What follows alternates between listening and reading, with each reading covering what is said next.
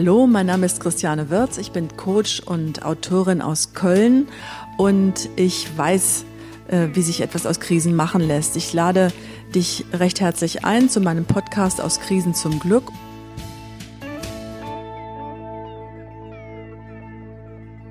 Wir befinden uns heute in Wiesbaden im Büro des Coaches Felix Maria Arnett, der nicht nur ein toller Coach ist, ein toller Business Coach ist, sondern auch über ganz tolle Krisenerfahrung verfügt und darüber wollen wir heute reden. Er hat ein Buch geschrieben, das heißt Brutal gescheitert, wie der Start in ein neues Leben gelingt. Fangen wir einfach mal mit dem ersten Part an, brutal gescheitert. Felix, was ist dir denn da passiert? Also wenn ich äh, bin ja auch Vortragsredner und wenn ich auf die Bühne gehe, dann sage ich den Leuten tatsächlich immer, wenn ich in so einer Businessrunde ähm, stehe und äh, die fragen mich dann, Arnett, was machen Sie so beruflich? Dann sage ich immer, ich bin brutal gescheitert. Und dann habe ich immer die, ähm, ja, die Gespräche auf meiner Seite, weil ich habe festgestellt, dass wenn wir Menschen uns über das Thema Scheitern oder Niederlagen, Fehler unterhalten, dann öffnen wir uns, dann vertrauen wir uns auch und dann erzählen wir uns Geschichten, ähm, die anders sind als diese typischen Erfolgsgeschichten. Und für mich natürlich auch ein toller Einstieg, weil ich war ja mal sehr erfolgreich und ähm, ich habe ein großes äh, Unternehmen vor 20 Jahren, äh, vor 30 Jahren schon gegründet hier in Wiesbaden und äh, war dann 20 Jahre lang dort, fast 20 Jahre lang Geschäftsführer. Das war ein Marketingunternehmen und am Ende des Tages kurz erzählt, viele Managementfehler getan, viele falsche Entscheidungen getroffen und ich musste das Unternehmen dann nach zwei Jahren, als ich es nochmal versucht habe, in die Insolvenz führen. Und danach bin ich tatsächlich brutal abgestürzt. Wie ging es dir an diesem Tiefpunkt? Was, kannst du vielleicht die Situation mal kurz beschreiben? Was war so die Lage? Naja, die Lage war erstmal, das, was ich feststelle, ist eben, wenn wir mit dem Thema Scheitern uns auseinandersetzen. Ich glaube, das Schlimmste für einen, auch so jemand, der so äh, erfolgsverwöhnt war, wir haben ganz viele Preise gewonnen und äh, haben viele, viele Millionen Euro Umsatz gemacht, hatten 40 Mitarbeiter, die ich führen durfte. Und wenn man dann da abstürzt, also das heißt wirklich von ganz hoch nach ganz unten, ähm, dann war das erstmal ein Riesenschock. Und das, was ich mich noch gut erinnern kann, ist, dass äh, das erste, also was es mir nie gelungen ist, ähm, am Anfang war, das zu akzeptieren. Also überhaupt zu sagen, okay, ich bin jetzt gescheitert. Das ist so der erste Punkt, den man eigentlich machen muss, um überhaupt neu zu, anzufangen oder sich zu sortieren. Also das war für mich so eine Erkenntnis, ähm, dass ich lange gebraucht habe, bis ich, also viel zu lange auch, bis ich das äh, akzeptiere, dass ich gescheitert war. Mhm. Ähm, warum ist das so ein Problem, sich einzugestehen, dass man irgendwie wohl offensichtlich ganz große Fehler gemacht hat, die, die man nicht mehr wiederholen möchte? Warum ist das so ein Problem? Also ich glaube, generell ist es ein Problem aus unserer Sozialisierung, besonders hier in Deutschland. Wir haben eben keine großartige Fehlerkultur. Wir sehen das eben einfach, was jetzt in der Automobilindustrie passiert oder passiert ist und so oder auch in anderen Bereichen, dass wir mit Fehlern einfach nicht gerne umgehen. Also dass wir Dinge gerne verleugnen oder dass die uns gar nicht passieren dürfen aus dem Perfektionismus heraus und so weiter und so fort. Also ich glaube, das ist schon mal ein grundsätzliches Problem. Wir reden nicht darüber und bei uns wird man eben auch, das habe ich selber erfahren, ähm, es geht dann sehr viel um Scham. Also das heißt, man wird dann verurteilt und man weiß gar nicht so genau warum.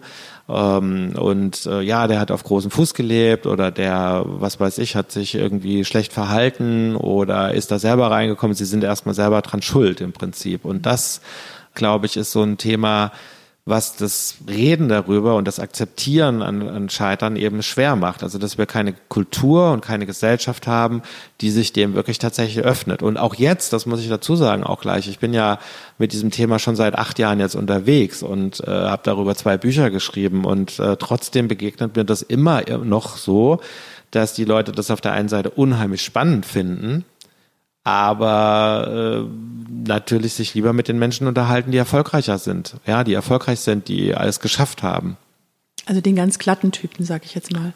Ich glaube schon, ja. Also äh, wir gucken immer mehr dahin, also ich muss eine kleine Anekdote erzählen. Ähm, du bist ja auch Autorin und da ist es so, wenn man jetzt so ein Exposé geschrieben hat und dann auch ein paar Probeseiten, dann ist man ja voller Hoffnung, dass der Verlag einen annimmt und sagt, Mensch, toll, super. Und dann hört man erstmal eine Zeit lang nichts. Und ich hatte tatsächlich das große Glück, in einem bekannten Frankfurter Verlag eben äh, angenommen zu werden.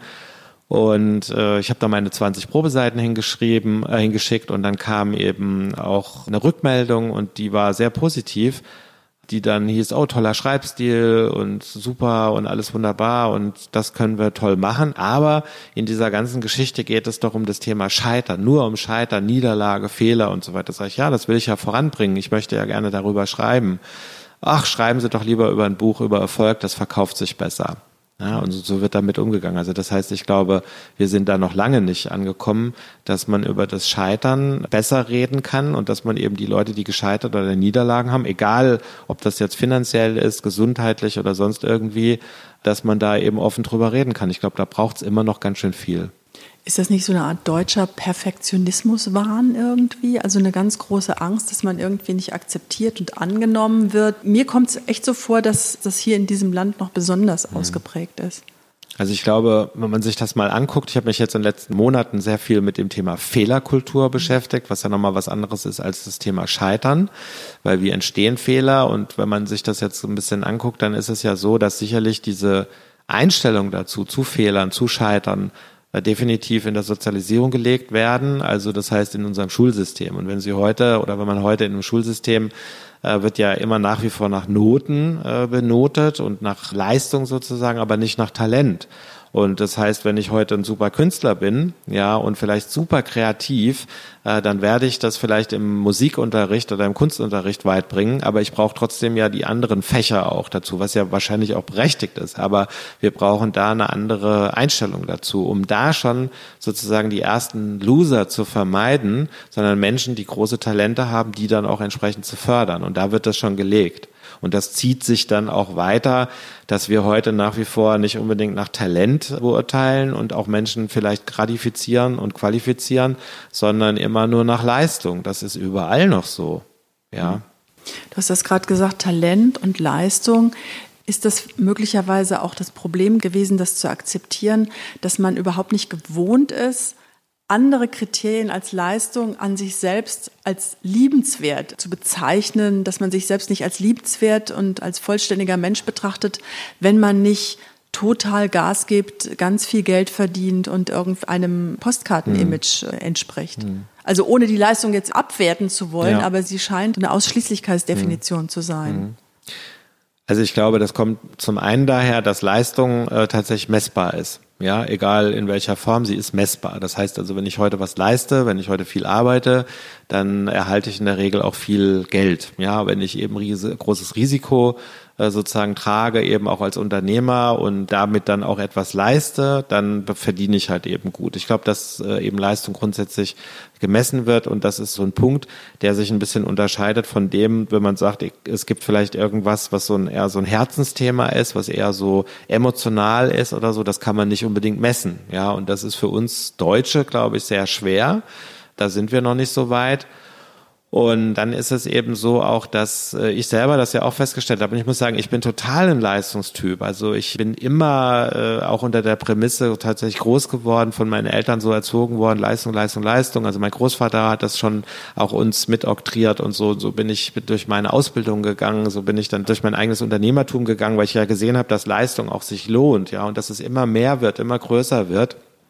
Und dann findet macht man. Spaß, ne? Ja, natürlich, es macht Spaß, es ist toll, man kann sich vieles leisten und äh, vielleicht auch zu viel manchmal. Es wird einem auch vieles leicht gemacht in Form, dass man, das ist jetzt nicht mehr so ganz so einfach, aber dass man, äh, früher war das halt auch eben einfach so, dass gewisse Institutionen einen einfach unterstützt haben. Also das heißt, wenn sie heute oder wenn man heute viel Geld verdient hat, eben, dann kam auch eine Bank und hat gesagt, auch brauchen Sie noch 50.000 Euro oder 100.000, die geben wir Ihnen auch noch. Und dann nimmt man die natürlich an. Und irgendwann, wenn es dann mal nicht mehr so läuft, ist man dann plötzlich ganz schnell mit dieser hohen Leistung überfordert. Ja. Und äh, um nochmal auf die Frage zurückzukommen, ich glaube, dass wir da auch eine andere Einstellung dazu brauchen und dass so diese Herzensprojekte und so weiter, dass die vielleicht einfach nicht so den Stellenwert bekommen, überall. Ja, das wird äh, eher dann belächelt oder wird irgendwie so abgetan. Und ich glaube, da müssen wir auch mehr dran tun, dass wir eher die Talente fördern und dass wir vielleicht auch Dinge, die man nicht so nachmessen kann, dass die trotzdem auch wichtig sind. Also bei mir war das ja so, dass äh, auch sozial einiges weggebrochen ist. Mhm. Kannst du das bestätigen? War das bei dir auch so? Wie schlimm war das für dich? Also das war extrem schlimm. Also bei mir ist sozial alles weggebrochen. Ich beschreibe das in meinem Buch ja sehr ausführlich auch, dass im Prinzip äh, in dem Moment, wo kein Geld mehr da war, auch damals meine Patchwork-Familie innerhalb von kürzester Zeit zusammengebrochen ist, dass äh, viele Freunde, die vorher immer dabei waren, wenn es was zu feiern gab oder ähm, ich habe ja eine Leidenschaft für schnelle Autos gehabt und immer noch und äh, die äh, dann auch schnell weg waren, wenn man da im Club nicht mehr mit dem tollen Auto vorfahren konnte und so weiter, wo dann auch gemessen wird, sind wir wieder bei der Leistung. Und wenn man das nicht mehr leisten kann, dann ist man da schnell weg vom Fenster. Und diese Menschen, vielleicht auch im Nachhinein auch ganz gut so, die verlassen einen dann ganz schnell. Das heißt also, man stürzt da sozial dann auch ab. Jetzt kann man natürlich sagen, okay, das war auf hohem Fuße. Ja, wenn man das eben so betrachtet, das muss man ja nicht unbedingt haben. Das stimmt. Ja, man kann auch mit einfacheren Mitteln gut leben und äh, mit Herzensprojekten äh, glücklich sein. Aber das habe ich schon gemerkt oder andere Sachen auch. Ich hatte ja die Erfahrung auch gemacht, dass bei mir alles weggebrochen ist und eben sämtliche Möglichkeiten eingefroren wurde und dass ich auch mein Haus verloren habe, dass ich eben meine Firma verloren habe, dass mein Auto damals direkt von der Leasinggesellschaft abgeholt worden ist und so weiter. Ich da stand, wusste nicht, ich meine, ich war ja weiterhin selbstständig, wie komme ich jetzt von A nach B? Und das war schon ziemlich anstrengend und hart. Also ich kann das nur bestätigen, dass man rapide dann eben durchgereicht wird. Du plädierst aber trotzdem fürs Scheitern. Also du kannst meistens die positiven Seiten erkennen. Was sind die positiven Seiten und wann ist es manchmal hm. schwierig, das Positive hm. daran zu sehen oder die Entwicklungsmöglichkeit? Hm. Also erstmal sage ich, Scheitern braucht kein Mensch. Ja, ich glaube schon, dass wir daraus viel lernen, aber wenn jemand das Scheitern vermeiden kann, was ja wahrscheinlich schon ein Widerspruch in sich ist, dann würde ich sagen, vermeide es. Ja, es fühlt sich nicht gut an. Also das Scheitern, was ich erlebt habe. Und die Lerngewinne daraus oder das, äh, was wir dann mitnehmen, natürlich ist das entscheidend wichtig, weil ich glaube, dass wir daraus, also das ist, ich vergleiche das immer so, wir Kinder, wenn ich äh, bin ja auch äh, Vater von einem erwachsenen Sohn und wenn ich den damals noch sehe, der hat sich immer wieder aufgerichtet und hat immer wieder versucht und wieder versucht oder halt eben einfach auch der Griff auf die heiße Herdplatte oder sowas. Das machen wir nie wieder, ja. Also lernen wir da schon ziemlich viel draus. Aber ob wir es wirklich brauchen und ob man eben sagen muss, du musst gescheitert sein, das ist ja so ein bisschen was aus Amerika kommt. Wenn du Unternehmer sein willst, dann musst du gescheitert sein, sonst äh, hast du nicht diese Erfahrung gemacht. Das würde ich jetzt sagen, das wäre mir zu weit. Was ist denn die Ernte aus diesem hm. Scheitern gewesen? Oder die Lernfrüchte? Also erstmal mit wesentlich weniger zurechtzukommen, dass das auch geht. Also mit wesentlich weniger tatsächlich Konsum und Luxus. Das musste ich lernen. Was auch geht, ja, was erstaunlicherweise gut geht. Was für mich das Wichtigste war, tragfähige Beziehungen, äh, die dann doch erhalten blieben. Äh, das war toll. Also nicht nur die, die dann kommen und jetzt heute kommen und sagen, Mensch, Felix, äh, ich habe immer gewusst, du schaffst das und dir dann auf die, ähm, auf die Schulter klopfen. Die Freunde, die kann ich gar nicht gebrauchen, sondern die wenigen, die geblieben sind, die tatsächlich in dieser Zeit mich auch gestützt haben und die auch eben selbstlos geholfen haben, ohne irgendwie jetzt den Zeigefinger zu schwingen und zu sagen, naja, wenn du mal wieder erfolgreich bist, dann erwarte ich aber auch und so. Die, die sind mir sehr wichtig. Das sind tolle, tragfähige Beziehungen, die es dann auch braucht. Deswegen heute würde ich sagen, ich äh, schaue mir meine äh, Freunde und meine tragfähigen Beziehungen, die ich dann habe, ganz genau an. Wer ist eben für mich wirklich wertvoll und wer nicht? Das ist so eine Erkenntnis. Und für mich äh, natürlich auch, dass ich heute einfach definitiv, ich hatte das ja eben schon mal angesprochen, mit wesentlich weniger umgehen muss, auch als Unternehmer und das auch kann, ja, und äh, das dann eben auch äh, Vorteile hat, weil ich sag mal so in hohes Risiko, wie ich damals gegangen bin, kann ich heute gar nicht mehr gehen. Und das ist auch ganz gut, so eine gewisse Klammer zu haben, in der man sich bewegen kann. Ja, das erschränkt einen zum einen ein, aber macht einen aber auch mal ganz äh, zufrieden, weil man weiß, man kann sich nur in dieser Rahmung eben bewegen. Und das äh, finde ich auch ganz gut mittlerweile. Gibt es irgendwelche Lebensstiländerungen bei dir? Ist es so, dass du sagst, okay, mhm. ich gucke mir meine Beziehungen anders an oder mhm. gucke mir Leute anders an, habe da einen anderen Blick drauf? Aber gibt es da auch sowas wie, ich atme dreimal am Tag ganz mhm. tief durch oder ich mhm. mache jetzt Yoga oder ich versuche irgendwie die schönen Momente, die im Stress, äh, den du ja hast, nochmal anders zu genießen oder so. Gibt es da auch sowas? Also erstmal bin ich äh, auch ähm, wenn man das vielleicht jetzt nicht so vordergründig äh, irgendwie propagiert, unheimlich dankbar. Also ich bin natürlich dankbar für das, was ich heute machen kann. Und ich äh, habe ja jahrelang Marketing gemacht. Heute, ich bin ja schon über zehn Jahre jetzt mittlerweile in der Personalentwicklung und im Coaching tätig und da auch wieder im Top-Management unterwegs äh, und besehe da auch teilweise meine Coaches, die ich begleiten darf wie abgehetzt die sind, teilweise wieder die Ehen kaputt gehen, weil eben nach Leistungen sehr stark geschaut wird und so. Teilweise kriege ich das ja auch dann mit. Da bin ich schon froh, ein bisschen anderes Leben führen zu können. Also ich arbeite heute noch gerne und viel, aber ich lebe schon ein Stück bewusster. Also das heißt, ich baue mir nicht so einen hohen Druck auf, so wie das damals war, um dann diese Dinge auch bedienen zu können. Ich bin jetzt weniger der vielleicht jetzt morgens hingeht und äh, wie Jens Korsen, der sich auf den Stuhl stellt oder so und dann sagt, was kostet mich mein Scheitern oder irgendwie anders ein Ritual hat, das habe ich nicht. Da bin ich auch nicht so der Typ für aber ich lebe schon bewusst. Also was für mich zum Beispiel immer eine riesen äh, Dankbarkeit darstellt oder wo ich auch Energie schöpfe, ist zum Beispiel erstaunlicherweise auf meinen Reisen.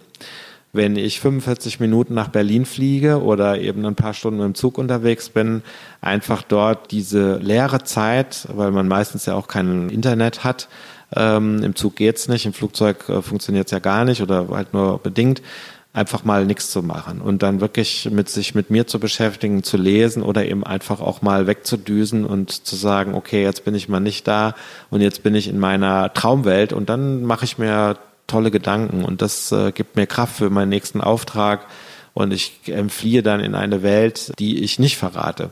Mhm. Was würdest du denn den Podcast-Hörern empfehlen, die jetzt vielleicht zuhören? Mhm. Was würdest du da als wichtigsten oder auch, es gibt auch die Möglichkeit, noch einen zweitwichtigsten mhm. Tipp irgendwie zu geben. Mhm. Würdest du einen Tipp zum Vermeiden des Scheiterns geben oder ähm, würdest du, äh, oder genau, das können wir mhm. machen. Das werden wir sagen, wir geben einen Tipp, wie man Scheitern mhm. vermeidet und einen anderen Tipp, äh, wie man mit Scheitern umgeht, wenn es denn irgendwie eingetroffen ist. Ja. Äh, okay, ich würde es noch ein bisschen umdrehen. Ich würde gerne meine fünf Tipps loswerden. Ja, okay. ein bisschen mehr, weil ich glaube, die sind ganz äh, entscheidend. Über die habe ich mir auch viele Gedanken gemacht. Also das erste ist eben, wenn du gescheitert bist, akzeptier's. Ja, steig ab. Es lohnt sich nicht mehr auf diesem Pferd zu reiten oder so. Das lohnt sich nicht. Steig ab. Äh, seh zu, dass du nach vorne kommst. Das Zweite ist eben, ich glaube, dass wir das nicht alleine schaffen. Wir brauchen jemand, der uns unterstützt. Das kann jemand sein aus der Familie, das kann jemand sein aus der Freundeskreis, das kann aber auch eine professionelle Unterstützung sein. Eben tatsächlich ein Therapeut, ein Berater, ein Coach, ein Kliniker, wie auch immer. Den nenne ich Co-Pilot oder die. Ja, das heißt also, wir brauchen diese Menschen, die uns in dieser Situation helfen, einfach aber nicht das Steuer übernehmen, das muss uns weiter überlassen bleiben, die aber eben dabei sind und mitsteuern, dass man wieder keine Fehler macht, keine Fehlentscheidungen trifft. Das dritte ist, glaube ich, dass wir einen Plan brauchen. Wir brauchen äh, etwas, was uns eben einfach darüber hinaus hilft, dass wir aufschreiben, wo stehen wir gerade, wo müssen wir hin und so weiter. Ich nenne das Scheiter-Map. Also diese Scheiter-Map, die müssen wir entwickeln. Und das vierte ist eben bei aller Schwierigkeit oder so ist das positive Denken. Ich weiß, das ist schwierig in so einer Situation. Wie kann ich denn jetzt noch positiv denken? Aber ich glaube, das ist ganz wichtig, dass wir tatsächlich uns positiv aufladen, mit positiven Gedanken, mit positiven Menschen uns umgeben, die eben uns ganz viel Energie einpumpen in so einer Situation. Und das fünfte, das finde ich am schönsten, das ist das Feiern. Also wenn ich es dann geschafft habe und ich glaube, wir schaffen es alle irgendwie aus dem Thema Scheitern oder aus Fehlern eben zu lernen und da wieder rauszukommen, dann ist es auch wichtig, sich zu belohnen und eben zu sagen, okay, das habe ich gut gemacht, auch wenn mir viele geholfen haben. Das bringt eben auch wirklich die Erkenntnis, dass Scheitern nicht nur schlecht ist, sondern dass man ganz viel lernt und sich wieder gut und gesund aufstellt. Mhm. Vielen Dank, Felix. Das klingt ganz ähnlich wie das, was ich im Katzenprinzip mhm. geschrieben habe und auch hier im Podcast mhm. schon erzählt habe. Ja, vielen Dank für das Interview. Sehr gerne. Und ähm, dich, liebe Podcast-Hörer, äh, wir äh, sind wieder verabredet in den nächsten zwei Wochen mit dem nächsten interessanten Interviewgast zum Thema Scheitern hier in diesem Podcast aus Krisen zum Glück.